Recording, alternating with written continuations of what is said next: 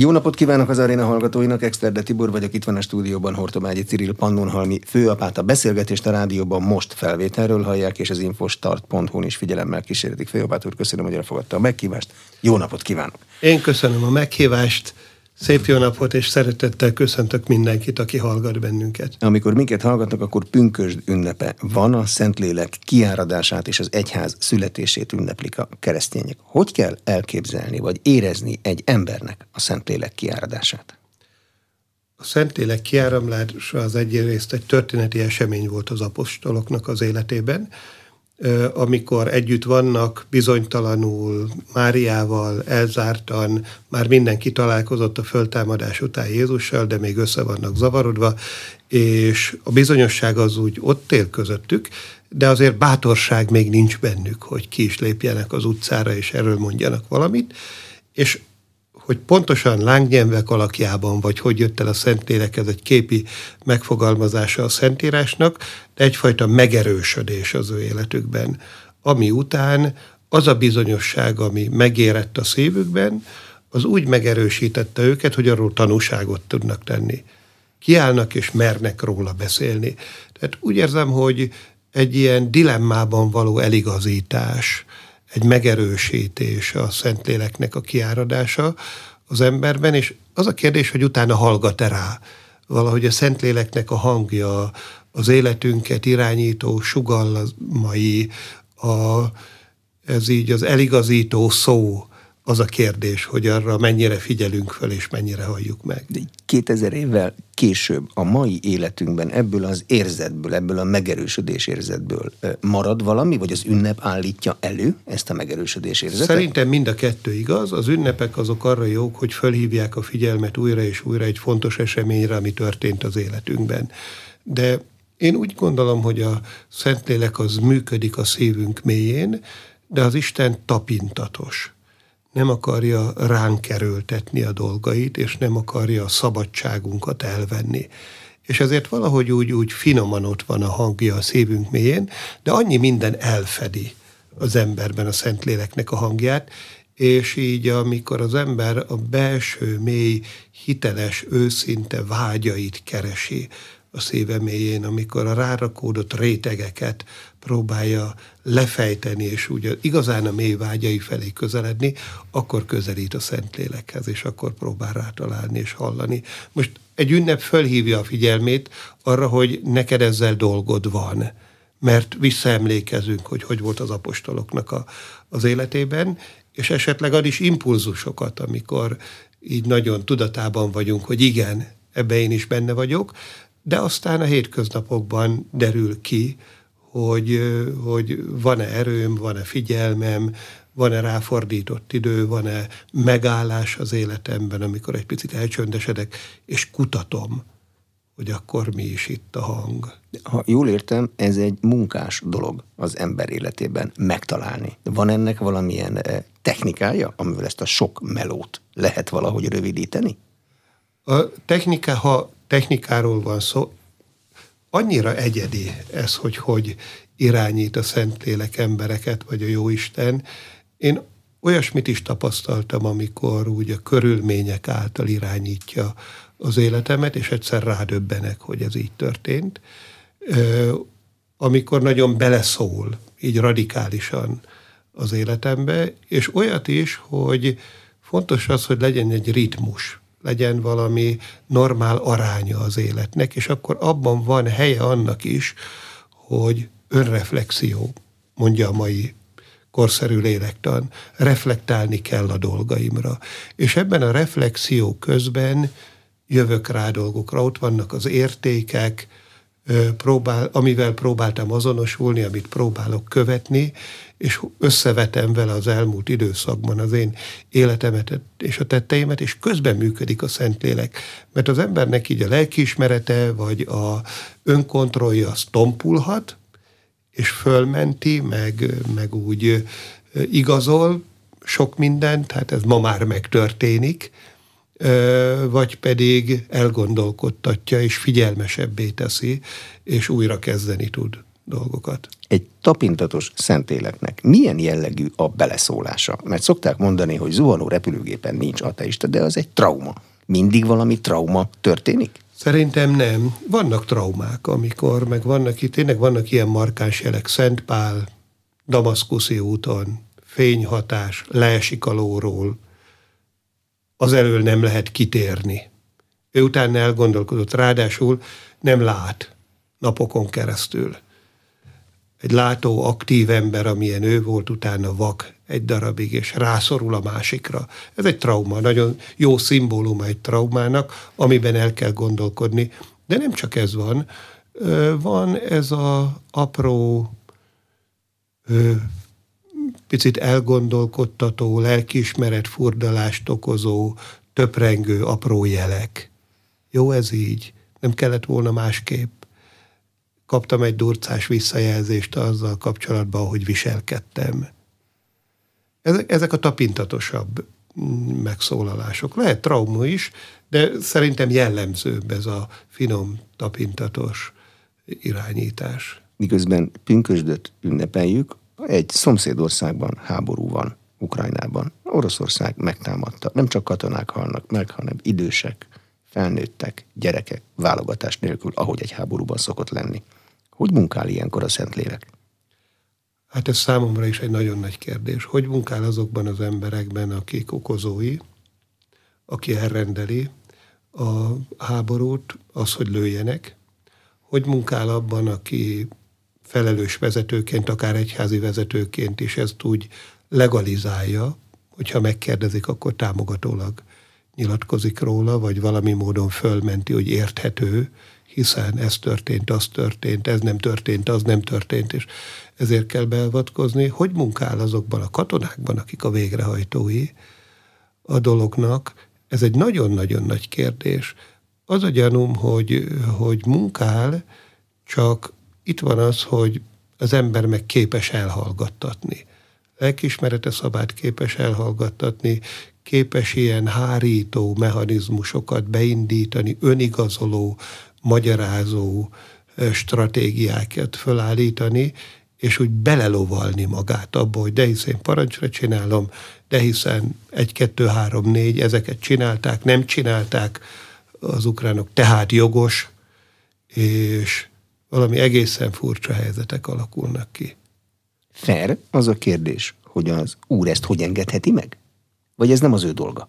De fel ez a kérdés, hogy hogy engedheti meg. Végső soron minden nagy tragédiánál ez az első kérdés, hogy hogy engedte meg a jó Isten. Ez nagyon sok embernek igen nagy problémája. A szeretteivel kapcsolatos betegség, vagy halál, vagy, vagy nem várt fordulat, vagy tragédia önmagával kapcsolatban egy nagy sikertelensége, amiért nagyon imádkozott, vagy nagyon, és nem is látjuk első pillanatra, és nem én úgy gondolom, hogy nem tudunk mindenre, ilyen nehéz kérdésekre, ilyen egyszerű fekete-fehér választ adni. Nekem volt olyan az életemben, amikor nagyon benne voltam, hogy ez hogy engedheti meg, ez még miért történt, és valami összeáll egy idő után, később, egy év múlva. Visszagondolok rá, és akkor arra gondolok, hogy talán ezért. És sokszor nem is az a helyzet, vagy az a feladat, hogy egy ilyen helyzetet így, így azonnal világos, átütő magyarázatot tudjak ráadni, főleg olyat, amit más is evidenciaként könyvel el, hanem inkább számomra az a feladat ilyenkor, hogy hogy nézek vele szembe, hogy állok helyt egy ilyen helyzetben. Mi a feladatom nekem, aki itt élek Magyarországon, ezzel, amikor Ukrajnában háború van? Mi a feladatunk nekünk, akik itt élünk Magyarországon, egy olyan országban dúló háborúval, ahol nem csak embertársaink, hanem magyar embertársaink is vannak, és ha valaki elmegy a határra, találkozhat velük, mert ott menekülnek. Így van. Én úgy gondolom, hogy az első feladat, aki menekült ott, ahol tudunk, ahogy amilyen módon tudunk segíteni neki. Mi is fogadtunk be családokat, a Pannonhalmi általános iskolának mi, van a fenn, mi vagyunk a fenntartói, megszerveztük, hogy oda járjanak azok a gyerekek, bár ők ukrán családok, és nem, nem tudnak magyarul, de gyerekek könnyen tanulnak, vagy mégis ott van egy ilyen környezetben főapátsági tulajdonban lévő lakásokat próbáltunk rendelkezésükre bocsátani.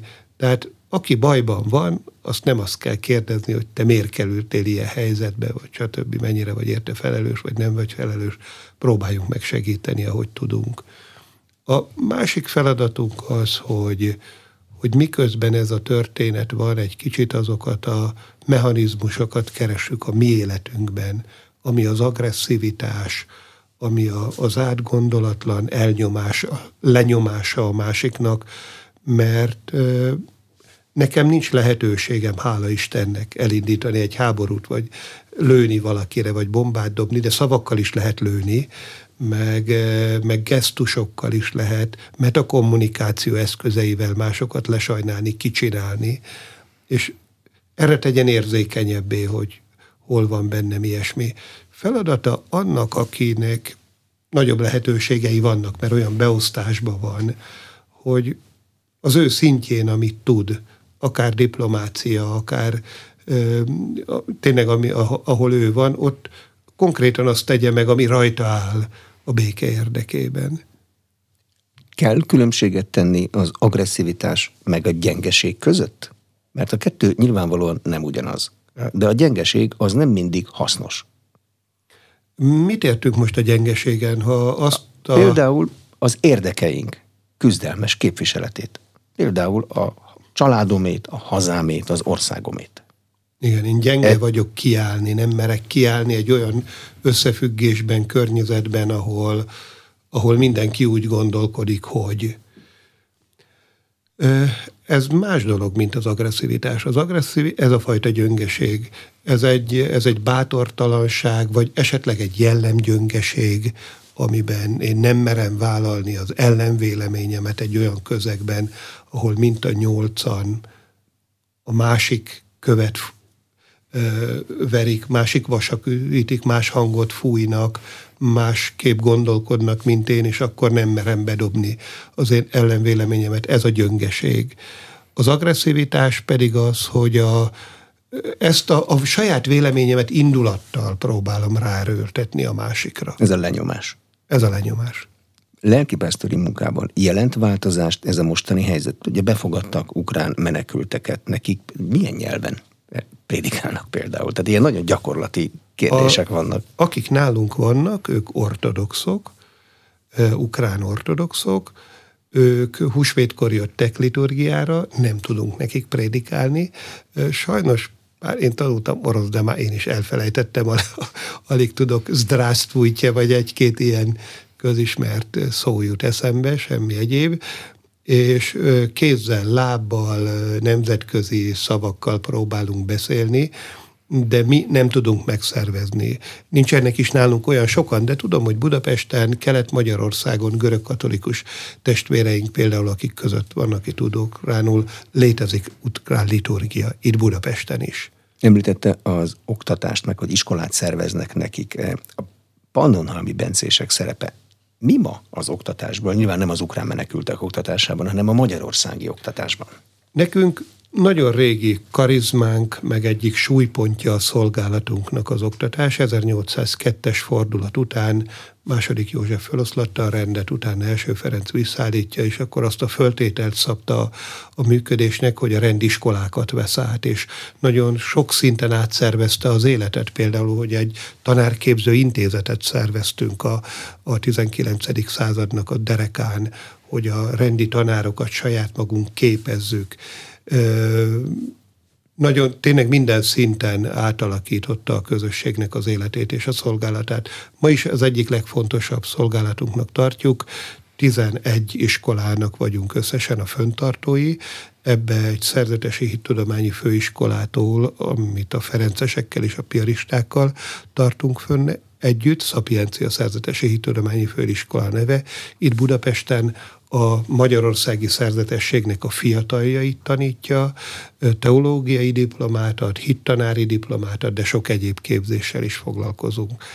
Innentől kezdve a hagyományos gimnáziumi oktatáson keresztül a szakképzésig általános iskolával bezárólag vagyunk benne, van három általános iskolánk, a, elsősorban a régióban, mert Panohalmán és Győr Szent Iván, de Budapesti Ökumenikus Iskolát is csináljuk.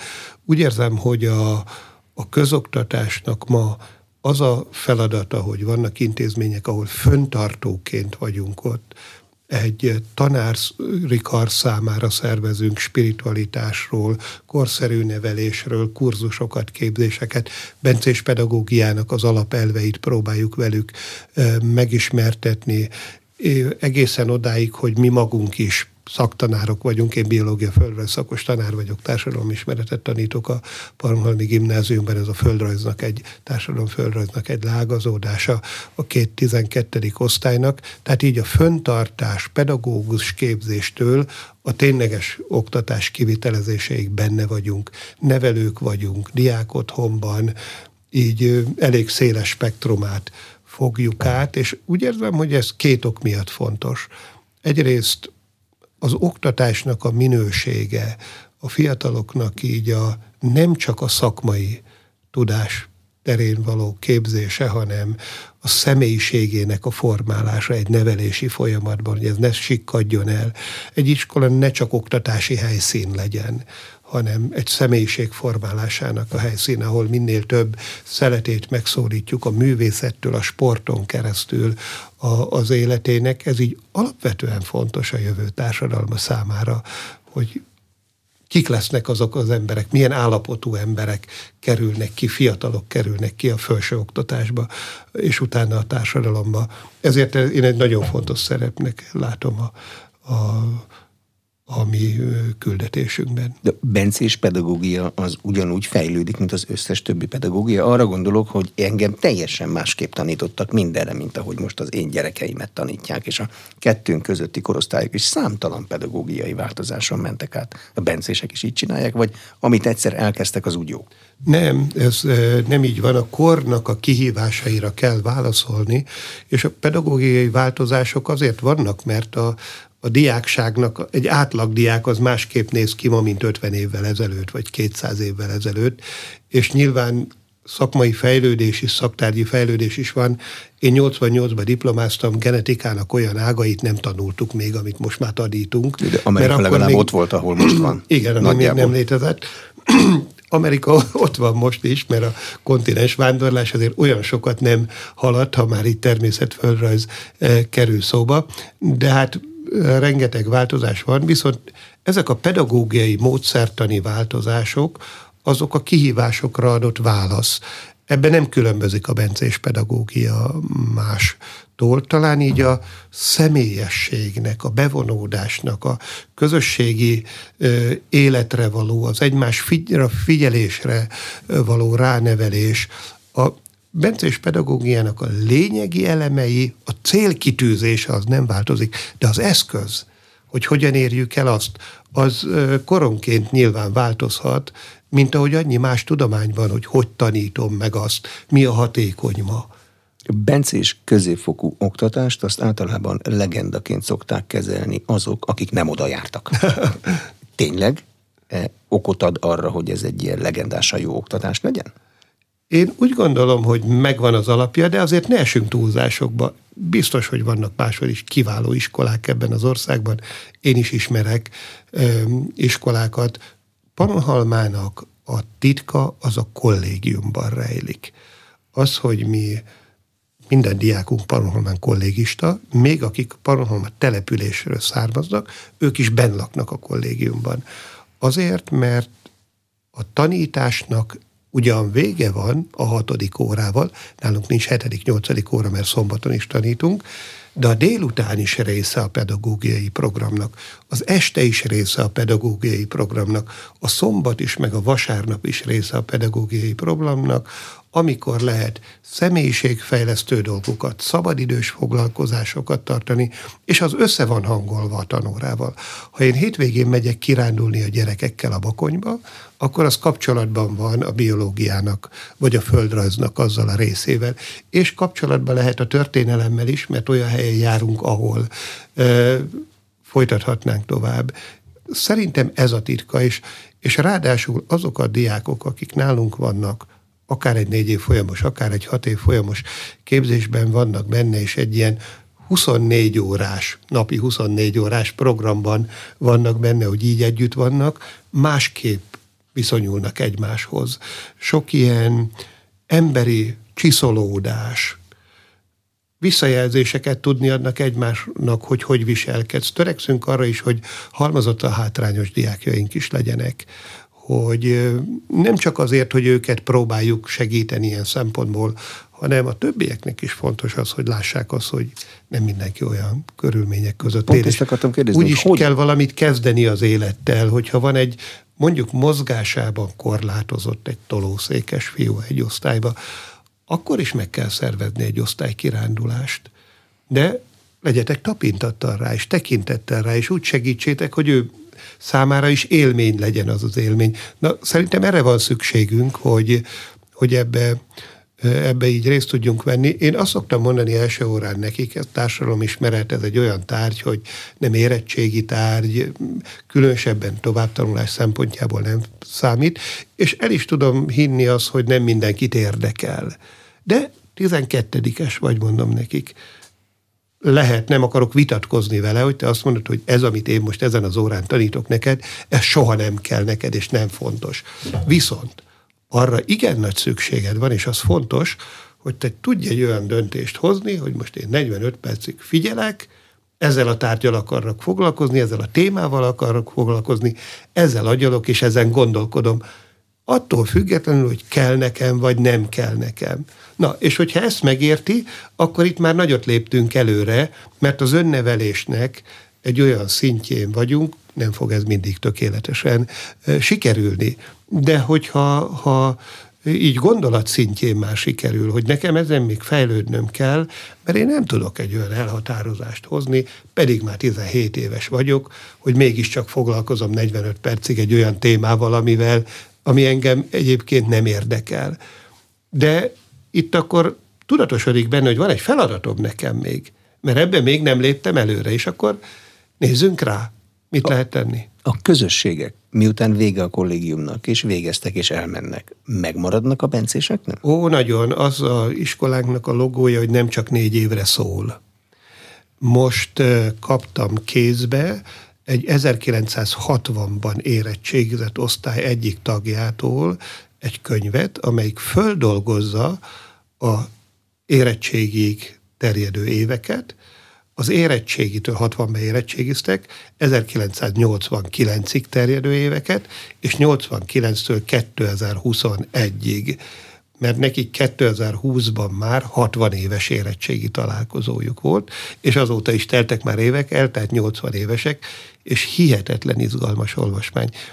Ez a aki az ő osztály aktivistájuk volt, ő ma természetes, hogy e-maileket írunk egymásnak, de hát a 60-as években ez egyáltalán nem volt természetes.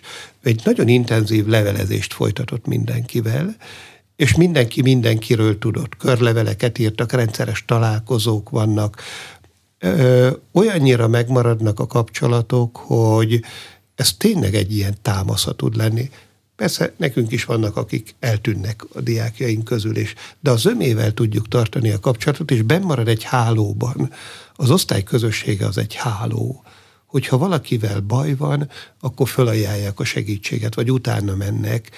Ő számtalan ilyen esetet ír le, hogy kinek alkohol jött az életébe, vállás jött az életébe, ilyen tragédia, olyan tragédia, hogy nyúlt utána az osztály, hol voltak sikertelenségeik, hol tudtak e, mégiscsak valamit tenni, hol tudtak segíteni egymásnak.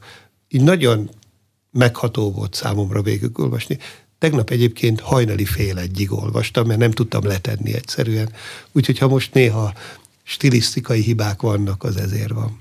Az oktatásnál voltunk, a pannonhalmi oktatásnál, de milyen a szociális és társadalmi tevékenységük? Kijönnek az apátságból? De hogy kell ezt elképzelni?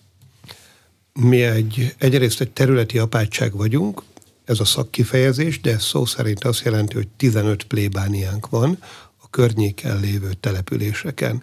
Az iskoláink nem csak azonokon a településeken vannak, hanem más területen is. Viszont elsősorban azokon a településeken, ahol élünk, ott van karitás szervezetünk. Ezen a hagyományos karitás szervezeten keresztüli módon próbálunk kapcsolatot tartani a peremen lévőkkel, valamilyen szinten szociálisan elesettekkel. Az apátságnak régóta van egy Szent Márton asztala nevű szolgálata, ahol a Pannonhalmi plébánia közbejöttével az apátság konyhájáról így ételt meg tartós élelmiszert ö, osztunk. Minden évben van egy Szent Erzsébet nap ö, rendezvényünk, ahol a területi apátság összes plébániájáról várjuk az embereket, Pannonhal már egy Szent Erzsébet napi ünnepre, és ilyenkor mindig van egy célgyűjtés valakik számára, tartós élelmiszert, pénzt elsősorban, amit utána Teréz anya nővéreinek, akik gondoznak, vagy egy-egy célfeladatra csináljuk ezt. Van két szociális otthonunk, ahol ahol ténylegesen ápolás történik, az egyik Pannonhalmán van, a másik Sopronban, ahol különböző betegségben szenvedő idősek, vagy pedig az életüknek így a végső szakaszába került időseket gondozunk és ápolunk. De ezen túl ma egyre fontosabb az iskoláinkban is, hiszen vannak olyan családok, akik számára nehéz az iskoláztatással vele járó költségeket. Az, hogy, hogy megy egy osztály egy osztálykirándulásra, akkor fontos, hogy mindenki tudjon menni, akinek esetleg ez nehézséget is okoz vagy a kollégiumi térítési díj nehézséget okoz, vagy, vagy számtalan így a tanítással kapcsolatos dolgok, erre is van egy fundraising tevékenység, van egy idősek, egykori diákok, alumni szervezeten belüli gyűjtés, ahol nem csak arról van szó, hogy egy hálóba kerüljön egy diák, aki egy ilyen egy ilyen szociális, vagy pedig egy olyan szellemi hálóba, hogyha kikerül az intézetből, ahol őt, őt fogják, hanem aki most benne van a rendszerben, ő is megkapja azt a támogatást, hogy tovább tudja vinni, és benne tudjon maradni. Ez egy külön szakma, ezt kimenedzseli az apátságban? Ez egy külön szakma, nálunk most a fundraising mind olyan, ez egy külön téma lett, van rá munkatársunk, aki ezt viszi, az alumni szervezetünk, nek is megvannak azok az önkéntes, egykori diákjai, különböző életkorban lévők, akik figyelnek erre, és akikkel mi újra és újra beszélünk a aktuális projektjeinkről, meg programjainkról, meg azokról a területekről, ahol segítség van, és ezt az főapátság szervezetében elhelyezve van egy ilyen, hogy fundraising csoport akiben több munkatársunk van benne, különböző részlegeknek a vezetői atyák és munkatársak, és rendszeresen vannak ilyen értekedletek. A pandémia, az apátság idegenforgalmi tevékenységét mennyire vetette vissza, mert hát az egy idegenforgalmi központnak számít Pannonhalma? Hát lenullázta, amikor az árlat volt, hiszen nekünk is minden zárva kellett tartani. Se kisebe? se kisebe így van, a kapuk zárva voltak, a múzeumokat nem lehetett kinyitni, tehát kiállító terekbe, ahová szoktak járni, étterem, apátsági termékboltok zárva voltak, rendezvények, amiket rendszeresen szoktunk tartani, azokat nem lehetett megtartani, Isten tiszteleteket nem lehetett tartani. Az első e, pandémia idején a húsvét meg a karácsony az úgy volt, hogy zárt ajtók mögött, és senki viszont egy új lehetőséget nyitott meg, az online közvetítésnek a lehetőségét, és ez valami egész más dolgot tárt föl, úgy gondolom. Valahogy úgy jobban oda került az Isten tisztelet a családba, ahol, ahol ebbe bekapcsolódtak, és hát a Parmában Bazilika viszonylag pici, ha 400 ember van egy, egy húsvéti régi, vagy egy karácsonyi nagymisén, akkor már úgy tele van, hogy levegőt se lehet kapni. Most ilyen 7-8 ezeren nézettségünk volt. Mert azt látják, hogy hányan nézték. Azt láttuk, hogy hányan nézték. Tehát így kitárult a világ.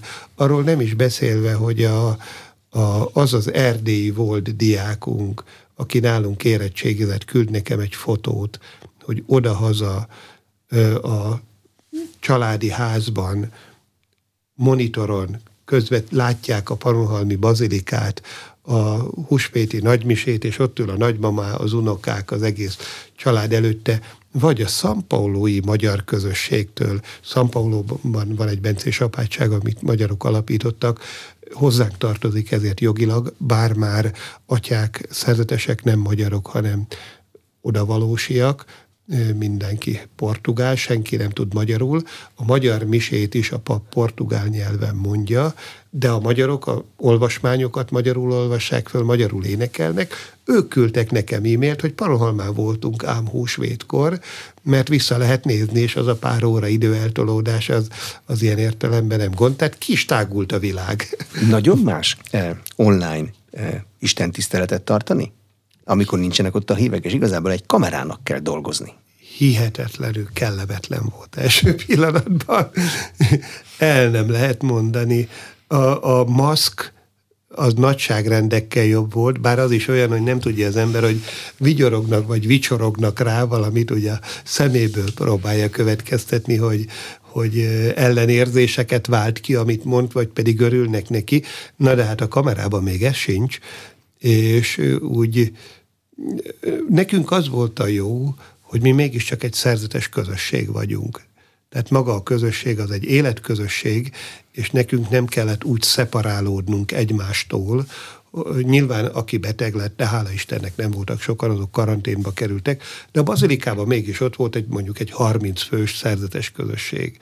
És egy, egy hétköznap kora reggeli istentiszteletben szinte csak magunk vagyunk, meg a vendégeink, az, az nem annyira más, és így persze a húsvéti nagymise, meg a karácsonyi nagymise az egész más, de, de nem egy szál magam álltam ott hanem azért van egy, van egy szerzetes közösség. Én el nem tudom képzelni, hogy milyen lett volna egy olyan mise, ahol én egy szál magam állok ott, és akkor egy kamerának mondok valamit. De az számít, hogy a hallgatóságnak tetszik-e, amit mond? Ez nem tetszés dolga, a prédikáció, nem?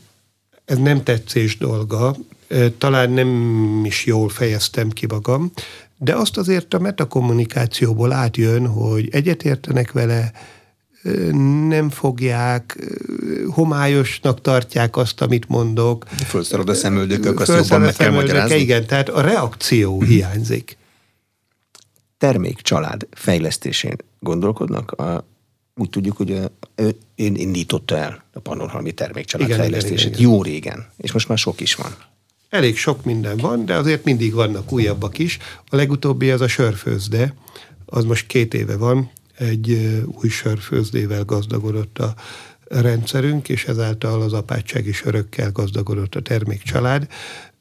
Belga típusú söröket készítünk, nagyon finomak, és úgy gondolom, hogy ennek így van még távlata, hogy jobban megismerjék az emberek, és oda kerüljön a piacra, és hát így a víz, a bor, után most már söre is van az apátságnak. Miért pont a sör? Látták, hogy a sörfogyasztás emelkedik Magyarországon, mennek a kézműves sörök, és azt mondták, hogy itt van egy helyünk?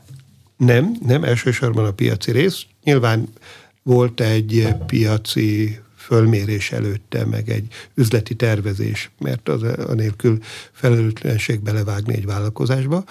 Viszont mi minden termékünkkel úgy léptünk a piacra, hogy először azt néztük meg, hogy a hagyományunkban ez benne van, vagy nincs benne. Az apátságnak volt sörfőzdéje, barokkorban sok adat van rá, egy bajor sörfőző mester is jött Panohalmára, akinek koncesszióba kiadta a sörfőzésnek a jogát az apátság. Ravazdon is, Panohalmán is több helyen volt sörfőzdénk, tehát ennek megvan a hagyománya. Uh-huh. Belga típusú sört igen, főznek. Igen, Arra igen. van igény, vagy ahhoz értenek? Nem. Vagy annak hanem, van hagyománya? A, egész pontosan az a gond, hogy azt most nem lehet földeríteni, hogy milyen típusú söröket főztek az 1700-as években. Sajnos a sör recept, nem marad meg. A sör sem marad meg, meg recept sem marad fönn, és egy recepttel is másképp lehet kezdeni. Itt viszont úgy éreztük, hogy egyrészt a belga trapista apátságokkal nekünk volt kapcsolatunk, és ővelük tudtunk így jól együttműködni ezen a téren, ők nagyon nyitottak voltak arra, hogy fogadják a mi embereinket, hosszabb ideig voltak ott náluk, így a saját tapasztalataikat átmondják, el, elmondják. Másrészt ez egy bencés hagyomány, ezek a, ezek a belga típusúak, és erre viszont már talán a piackutatás hozta ki eredményként, hogy ezen a vonalon lenne jó elindulni. Pesgő is van. Milyen pesgő, pesgő? is van, igen. Hát abban is sok fajta van.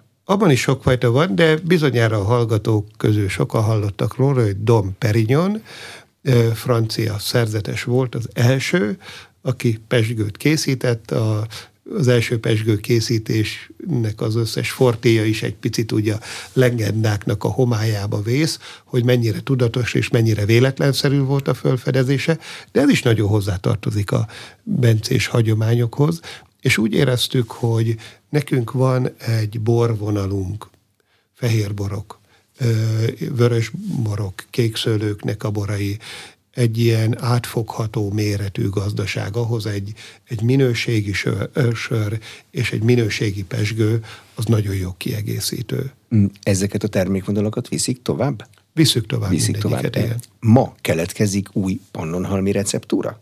Amit 500 évvel később majd elő tudnak venni, és azt mondani, hogy hát erre lehet alapozni megint. Hogy nem, minden receptúra új.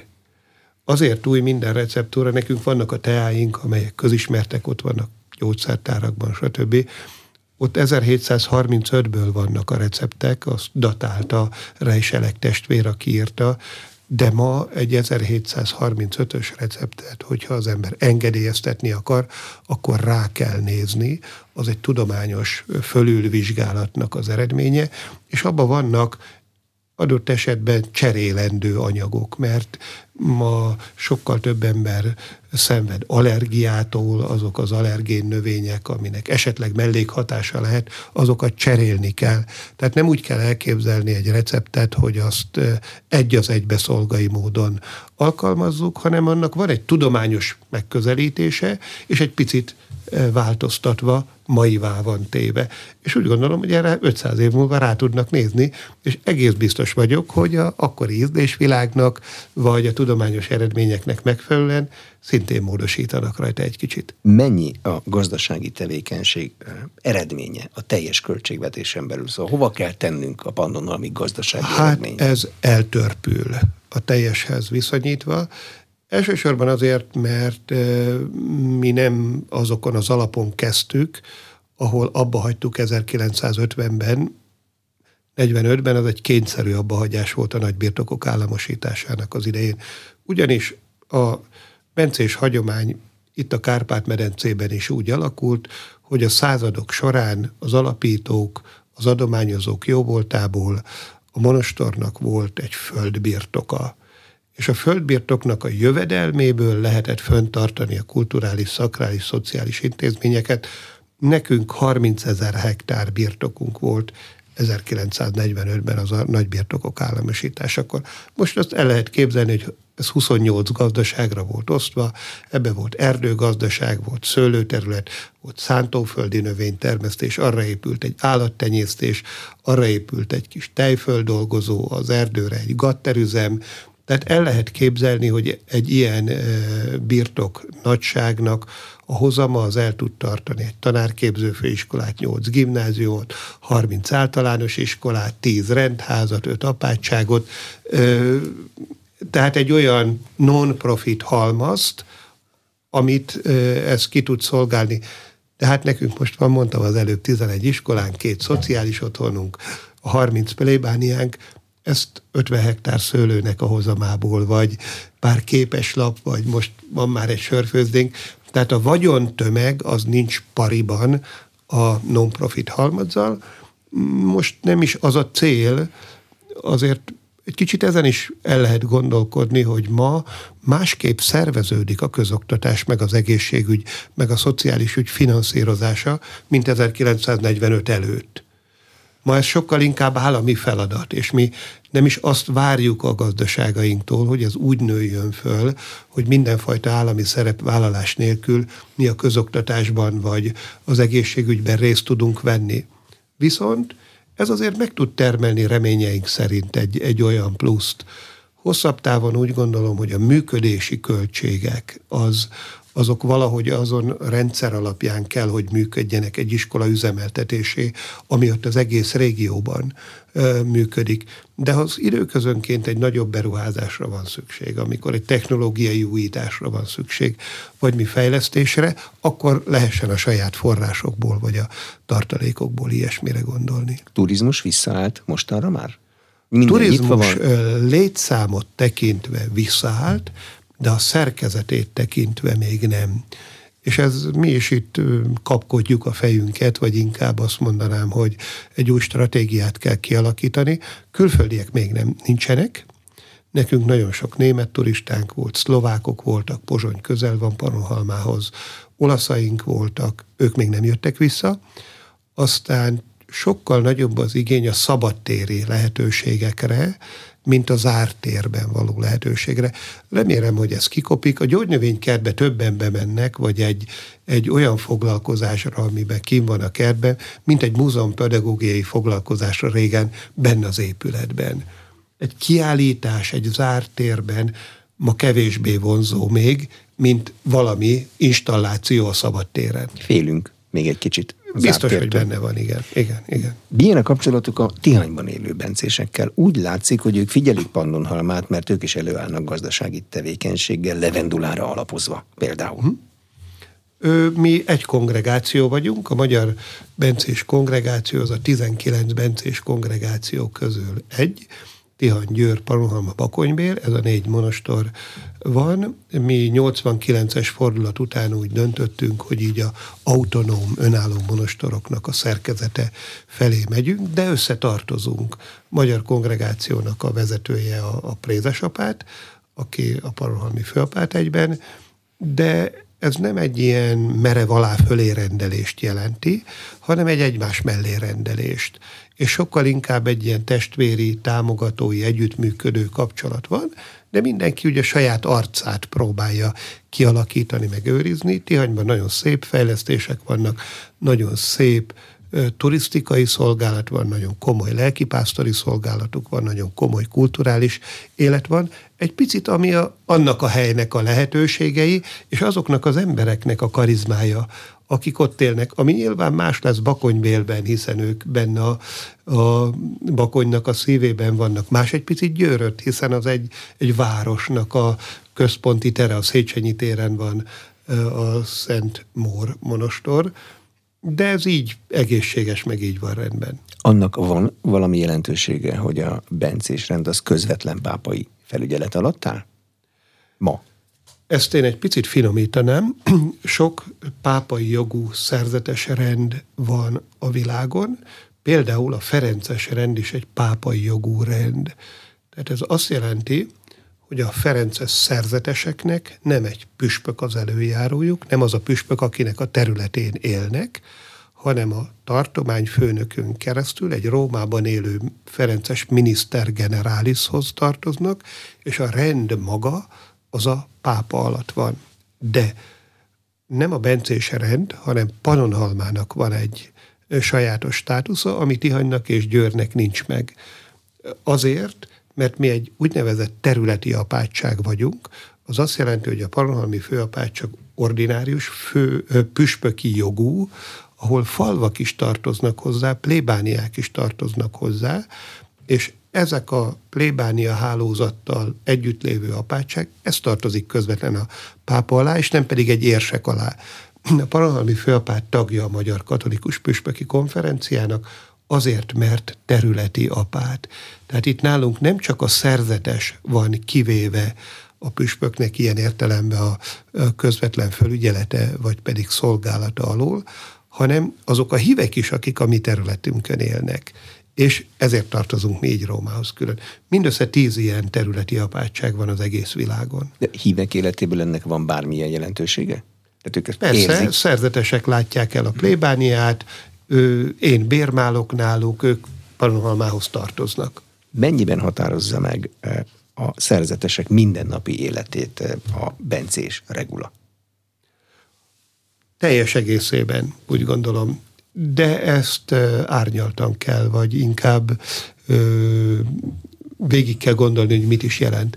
A regula az a hatodik században keletkezett, a regulának van egy szellemisége, van egy spiritualitása, van egy lelkülete, és azt szeretnénk minél tökéletesebben megélni. És nyilván vannak olyan korhoz kötött előírásai, ami nem aktuális most, mert abban a korban írta, a hatodik században írta Szentberdek. De ebbe az a zseniális, hogy ő nem azokhoz ragaszkodik. Mondok egy példát. A liturgia nagyon fontos. A 150 Zsoltárt felosztja egy hétre. pontosan leírja, hogy a hétfői reggeli imádságban melyik zsoltárokat imádkozzák. És amikor a végére ér, azt mondja, hogy ha valakinek ez nem tetszik, akkor rendezze elő maga, de arra figyeljen, hogy azért a 150 zsoltát egy hét alatt elimádkozza. Mert kevés buzgalmat mutatnak az imádságukban azok a szerzetesek, akik legalább egy hét alatt nem imádkozzák el a 150 zsoltát. Az étkezés rendjénél, vagy a ruhák, az öltözködésnél, stb. Azt mondja, hogy az apát ítélje meg az éghajlatnak, meg a munkának megfelelően. Ahol nehéz fizikai munkát végeznek, nyilván ott szalonnát kell reggelizni, mert különben nem bírná. Ahol pedig valami mást, ott elég a műzli. De ez egy mai fogalom, nyilván erről Szent nem ír. Hm. Szerzetes hiányal nem küzdenek? Általános paphiány van Magyarországon, meg Európában is. De, hogy ne, tehát az egyházi hivatásoknak most egy nehéz időszaka van. Ha dupla ennyi lenne, akkor se jönnénk zavarba. Viszont vannak fiataljaink, és jó emberek, akik elkötelezettek, akik úgy érzem, hogy így meg is találják a helyüket nálunk, és mi nem ott tartunk, hogy, hogy így csökkenne a közösségnek a létszáma, és azon kéne gondolkodni, hogy hogy, hogy adunk le feladatokat, mert most már nem bírjuk ellátni. De nem is, hogy ott tartunk, hogy robbanna a közösség, és újabb és újabb házakat alapítanánk, meg újabb és újabb területeket tudnánk bevonni.